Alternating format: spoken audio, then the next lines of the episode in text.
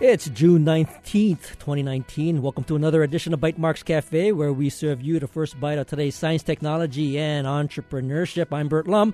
First up, we've got Ross Mukai. He's here to tell us about the upcoming Mini Maker Faire happening this weekend. Then Mari Castagna, she is going to tell us about the Twitch Hawaii Community Meetup.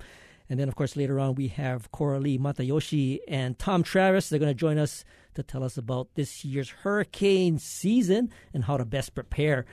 Now, first up, I want to have Ross Mukai from Oahu Makerspace, and he's tell he's here to tell us about the um, annual Mini Maker Faire.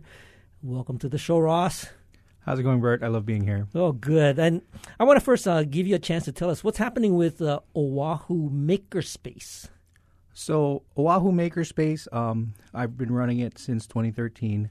We're closing down uh, this year because um, the overhead of the shop is just way too much. You know, operating expenses versus revenue.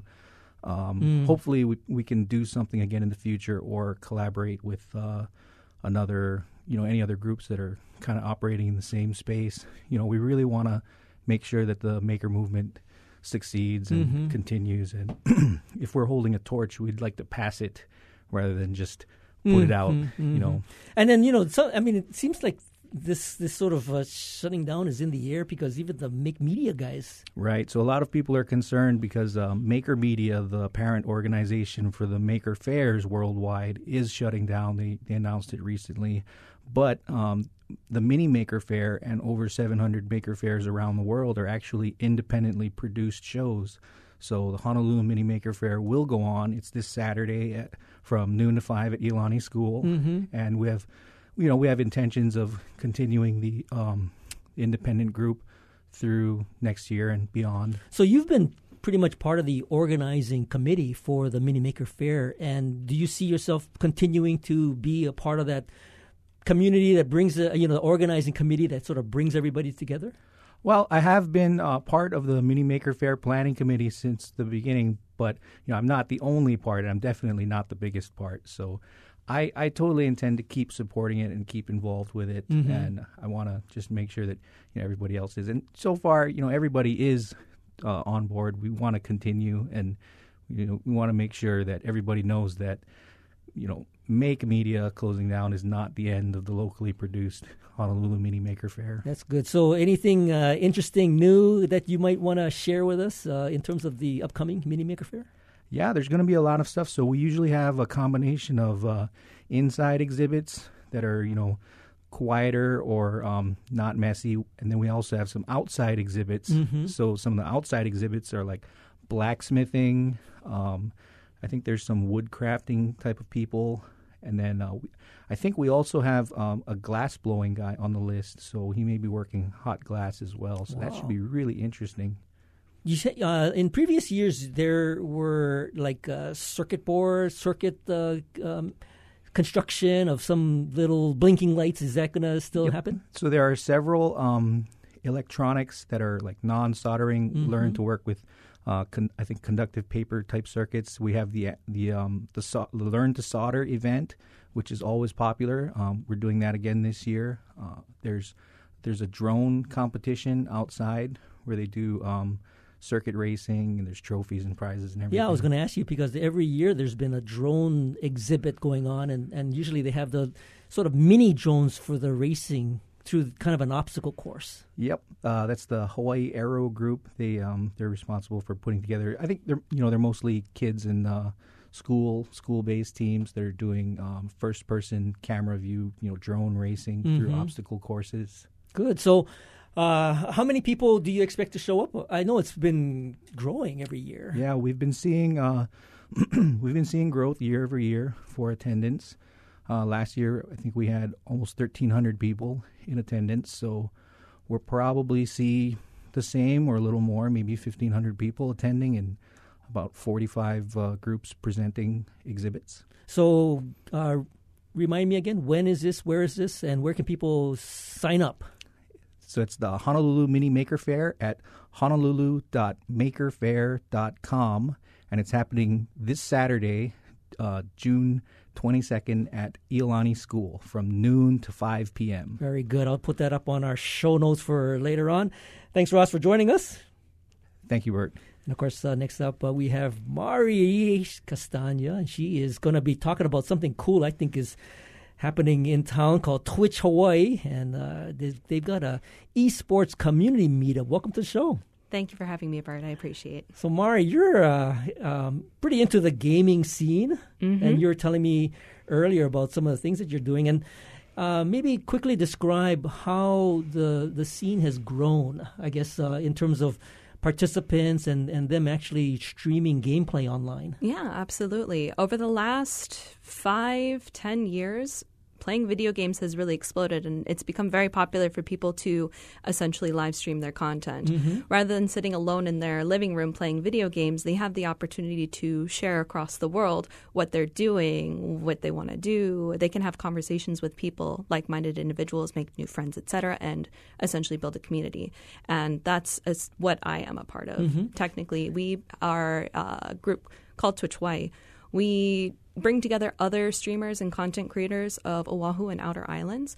Where our main goal is to just provide a networking experience so people can meet others and build their own communities together. So, is this meetup the first for Twitch Hawaii, this community meetup group? It is not the first. Uh, our Twitch Hawaii has been open since officially since last year, so we've had a couple of meetups, but this is going to be our first free attendance completely free. Before, uh, we had VIP entry fees where people would pay a little bit extra and they'd get access to additional perks. But this time, we're not ha- accepting any uh, money from people coming through. All of our monetary is coming from sponsors who are going to be supporting the events. And what are you uh, wanting to do at the meetup? Do you want people that are experienced gamers or can kind of newbies also participate?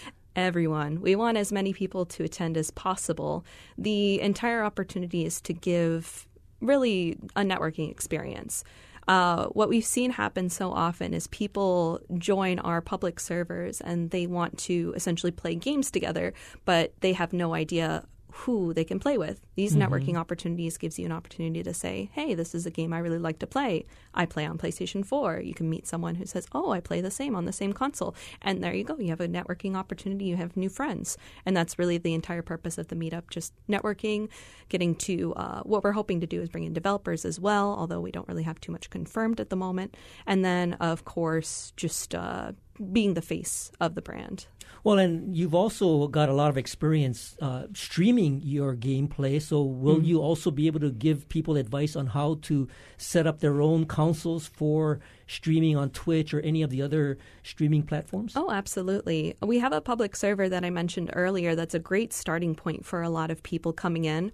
Since streaming has really exploded over the last, I would say, two to three years. So many people coming in, starting new, they have no idea what to do. We have these public servers available where people can just join straight in, and if they have questions, they can ask it. If they're wondering about programs to use or mm-hmm. games or opportunities for growth, it's just the perfect place to look in, kind of dip your toes and see really where the direction of the industry is going. So where is your the, the meetup coming up on the 30th? Mm-hmm. So our meetup is going to be on the 30th at 12 o'clock p.m. It is, like I said, a free uh, attendance. It is going to be held at PC Gamers located in Aiea. Mm-hmm. Um, it's going to be running between 12 and 6 p.m. The most exciting thing about this event is we're actually going to have a time slot where the uh, the party is live streamed onto the Twitch website. So between three and five, if you can't make the event, you can still tune in on Twitch.tv, and we'll be right there on the front page. Now, if uh, if people want to sign up or find out more information, where can they go? The easiest place to go to find all of our information is going to be at the website streamerlinks.com slash Twitch Hawaii. That's going to have the information on how to register to attend the event if you want to do that in advance. But it's also going to show all of our social media there, including Twitter, our Twitch page, Facebook, Instagram, etc. Very good. Thanks, Mari, for joining us. Thank you so much for having me. I appreciate it. And of course, we'll take a short break. And when we return, we'll be joined by Coralie Matayoshi and Tom Travis. We'll talk about the 2019 hurricane season and disaster preparedness. Don't go away. This is Bytemarks Cafe. Support for Bytemarks Cafe comes from the HPR Local Talk Show Fund, which helps Hawaii Public Radio sustain and grow its locally produced talk show programming. Mahalo to contributors Ekahi Health, Ulupono Initiative, and Impact Hub Honolulu co working. My wife Judy, who sings with several choirs, and I were heading into town in the car, listening to the radio, and suddenly Beethoven's Ode to Joy came on, and Judy started singing along. It was a magical moment because Beethoven's Ode to Joy was on the radio, and only with HPR would that ever happen. My name is Harlan Hughes, and my wife is Judy Anderson. We live in Kula on the slopes of Haleakala, and we are very proud to be sustaining members of Hawaii Public Radio. Welcome back to Bytemarks Cafe. And now joining us in the studio is Coralie Matayoshi and Tom Travis. Coralie is the regional CEO of the American Red Cross, and Tom is the administrator for the Hawaii Emergency Management Agency, also known as HIEMA. Welcome to Bytemarks Cafe.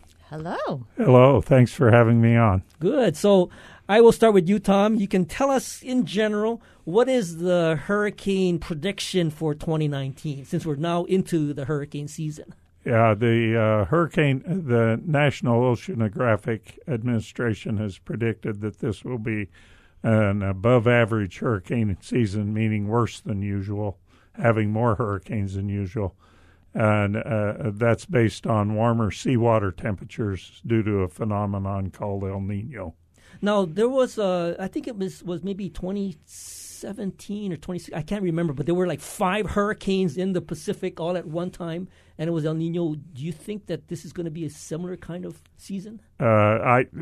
I am not a forecaster, and you're not going to trap me into forecasting. but, I will say that the seawater temperature that year, the year you're speaking of, was actually higher as you went north than it is this year. So uh, just using seawater temperature as an indicator, it, it probably won't be as many as that time. Of course, in the end, it takes one. yeah. Now, the other thing that I noticed too that is that uh, this year seems to be unseasonably hot early in the season in terms of summertime. You think that's going to have any impact? Uh, I don't know. Uh, again, I'm not a, I'm not a weatherman, but uh, I I think the more predominant effect would be seawater temperature, which mm-hmm. which, as I say, is warmer than usual, but not as warm as it has been at the worst cases in the last five years. But nonetheless, there the the forecast is for heavier than than usual hurricane activity. Now, Coralie, you've been pretty busy. There's been uh, all kinds of disasters. You don't have to wait for hurricane season no, we to, be, don't. to be out there. Right. We have lava and floods and all kinds of things. We had a really historic year last year, and it feels like it didn't stop. So when hurricane season comes around, do you is it a, a rethinking or is it just you know just keep moving on? How does the the Red Cross really sort of prepare for these seasonal kinds of uh, disaster preparedness? Well, you know, a lot of people don't realize that we respond to disasters every four days, mostly house fires. Mm-hmm. And I always say, don't wait until hurricane season to prepare because it could be an earthquake or a tsunami where you'd have to get out of your home very quickly. And so, um, but people think about hurricane season more because it, there's no place to hide, right? Tsunamis don't affect everyone, um, and earthquakes might not either. But hurricanes, nobody is safe. Well, you know, it, it seems that you know whenever it's hurricane season, it usually and it's June till like November. Uh, there's a, a, media attention because it's fairly periodic, and now's the time to you know get the word out and let people know. Tom, there's been an annual exercise called Makani Pahili. Uh, can you give us a sense of of what uh, you folks exercise this year and what might be some of the lessons learned through the exercise? Uh, yeah, the yes, I can. The uh, uh, exercise this year was uh, focused on one aspect of hurricane response and recovery uh, called debris removal, mm-hmm. which means getting the roads back open, getting facilities restored, allowing workers to get to work. a lot depends on getting the debris out of the road. Uh, and so that was the focus of the exercise this year. Uh, we also had uh, uh two senior uh, seminars, one with the governor and several of the mayors, and another with the state uh, cabinet members that run the various state agencies. And uh, the purpose of that was uh, twofold. One, to address the lessons learned from 2018, but the primary lesson learned that we uh, uh, addressed was that uh, Hurricane Lane showed us that it's possible we could have a catastrophic hurricane. And the response to a catastrophe you have to think about it a little bit differently than the response to a disaster. And so uh, the the purpose of those two seminars, uh, which weren't very well, mm-hmm. was to allow us all to change our mindset in case we really do have to deal with a, a, a much more serious event like Hurricane Lane would have been if it hadn't stopped the night before. So, in terms of changing your thought process between a disaster and a catastrophe? I mean, what are we what are we talking about? Well, if you take if you take uh, lava last year, very serious disaster on the Big Island. Uh, Oahu maintained capability, so if we were if we needed something on the island of Hawaii, mm-hmm. Oahu was available to provide the people, the resources, the goods that allowed uh, uh, the civil defense in Hawaii to respond to that. So one thing is is that uh, a catastrophe it, it, it, gets serious if it affects Oahu mm-hmm. because that takes away our base of support that we would have for the other islands. So that's one aspect. Second aspect, and th- this is my own uh, uh, definition is during a catastrophe, uh, people can't get to where they're supposed to go. So you have, uh, I'll give you an example. In New Orleans during uh, Hurricane Katrina, the police station was under 20 feet of water and all of their antennas were underwater. They had no phones, they had no command center, and the literally the police who were trying struggling to get out of their homes to go work they didn't know where to go and and what was necessary so uh, uh, that takes away the police as first responders so not being able to get to work is a serious thing. Uh, talk about debris removal. Mm-hmm. Uh, you need two things to remove debris. You need uh, lots of people where the debris is, and probably need some heavy equipment and some operators for that heavy equipment. If the operators for the heavy equipment can't get to the heavy equipment, uh, then you have a delay in debris removal. Finally, the last thing, uh, and this is very important, is that there will be some effect on communications from not having any communications to only having high priority communications or very low bandwidth communications. And as all of us rely on the internet, and when the communications go away, a lot of our ability uh, uh, to respond to things will go away as well as that bandwidth goes away. You know, I do want to talk a little bit about the um, kind of the communications that takes place where HIEMA stands, where the county stands, and, and, and where the Red Cross stands in terms of how that information sort of trickles down to all the respective agencies. So we want to hold that thought. We'll be right back after this short break to continue our conversation with both Coralie Matayoshi and Tom Travis about disaster preparedness. This is Bytemarks Cafe. Support for Bytemarks Cafe comes from the HPR Local Talk Show Fund, which helps Hawaii Public Radio sustain and grow its locally produced talk shows. Mahalo to contributors the Rice Partnership, Kaiser Permanente, and PCAT, Pacific Center for Advanced Technology Training. Welcome back. This is Bytemarks Cafe. I'm Burt Lum, and if you're just joining us, uh, we're talking to Coralie Matayoshi from the American Red Cross and Tom Travis from the Hawaii Emergency Management Agency. And right before the break, you know, we were talking about some of the um, activities that take place uh, during a disaster, and of course, you know, it's all about trying to prioritize what's going on depending on you know where the most effective areas are. And Coralie, I mean, in terms of how the Red Cross prepares, how do you receive the information that lets you know, you know, this shelter might might need to be opened, or how do you prioritize based on the information flow that's coming from whether it's HIEMA or the folks over in the counties? Well, we are always um, looking forward, and um, with a hurricane, you can see it coming, right?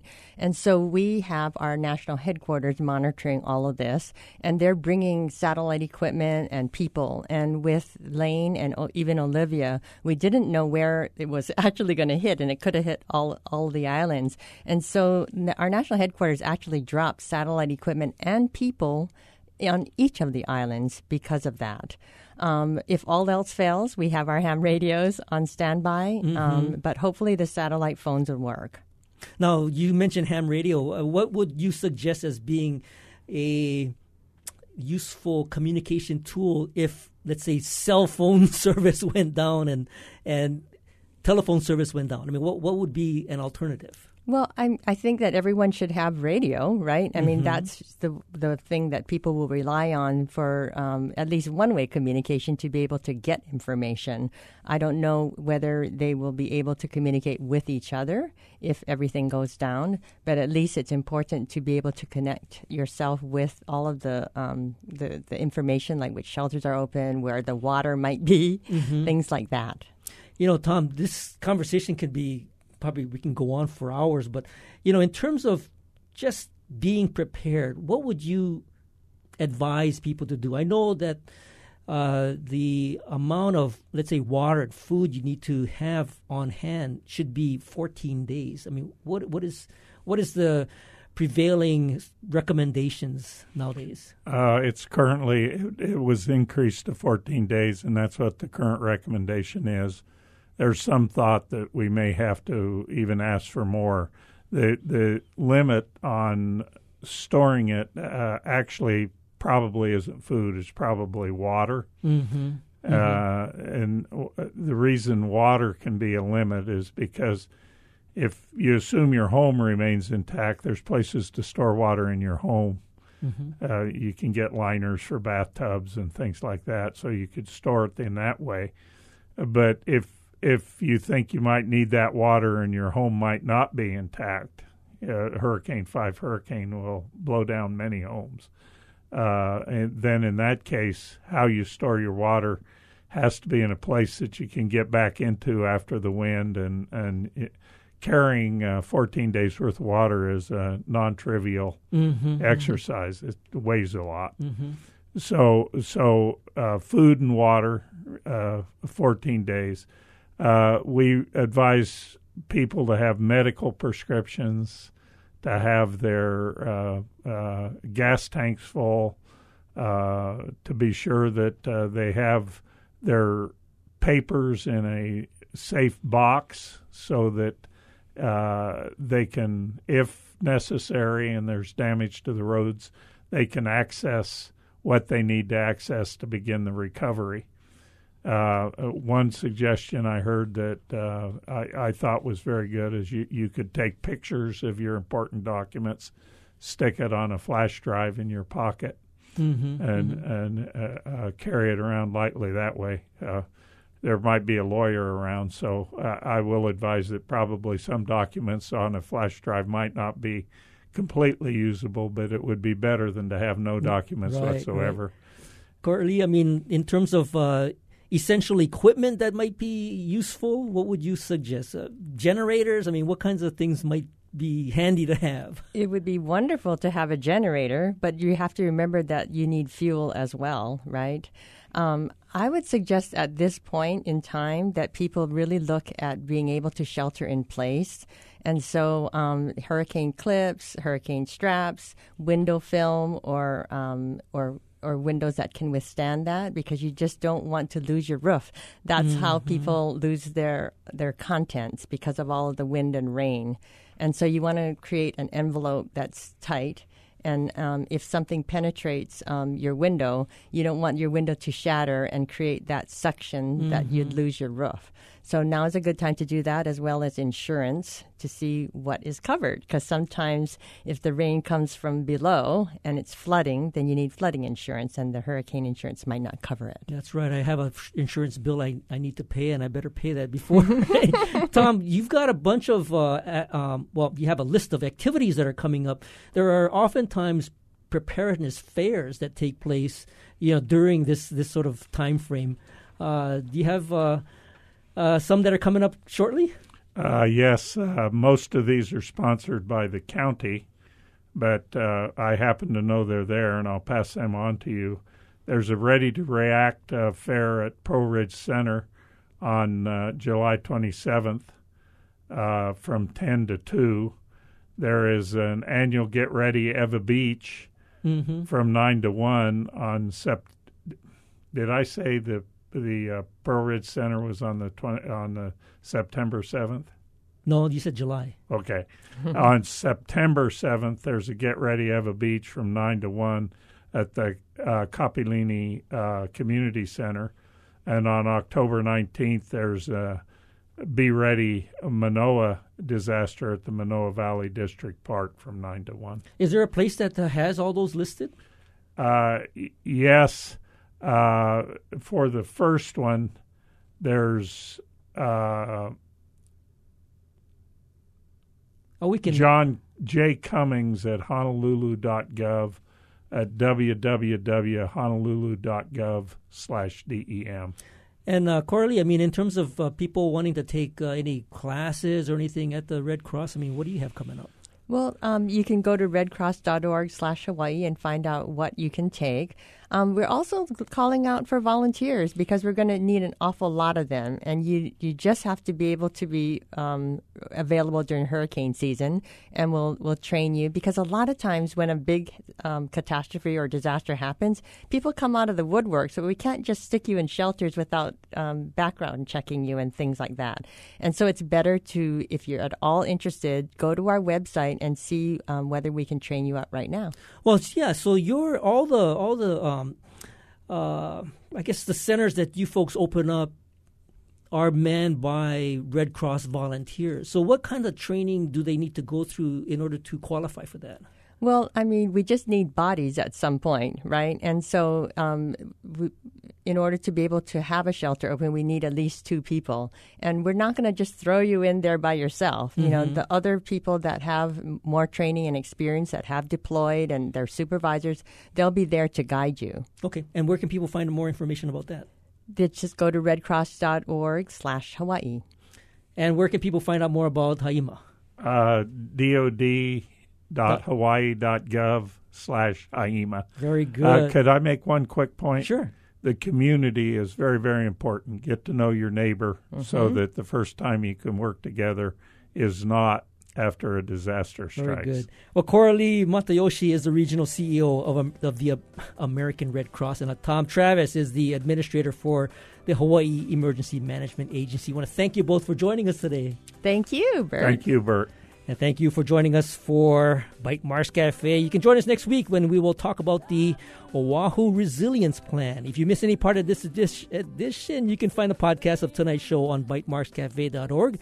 If you have any comments or suggestions, feel free to email me at bytemarks at gmail.com. You can also find me on Twitter. I'm at bytemarks. Our engineer is David Chong. You can catch us on HPR One every Wednesday or anytime on the HPR app, iTunes, Google Play, and Stitcher. You stay awesome, and we will see you next week on another edition of Bytemarks Cafe.